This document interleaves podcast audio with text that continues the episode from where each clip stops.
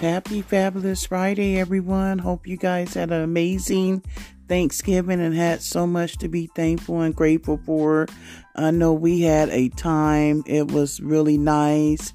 We sat around, laughed, danced, listened to music, just talked, just cherished memories of our loved ones that are no longer here. But it was all good yesterday. Uh, we had our moments where, you know, I got a little emotional here and there, but that's to be expected. And uh, like I said, I'm just learning how to continue to keep moving forward, taking my little steps one day at a time and not rushing anything, just trusting the process and believing and knowing that everything is working for my best and my most highest good.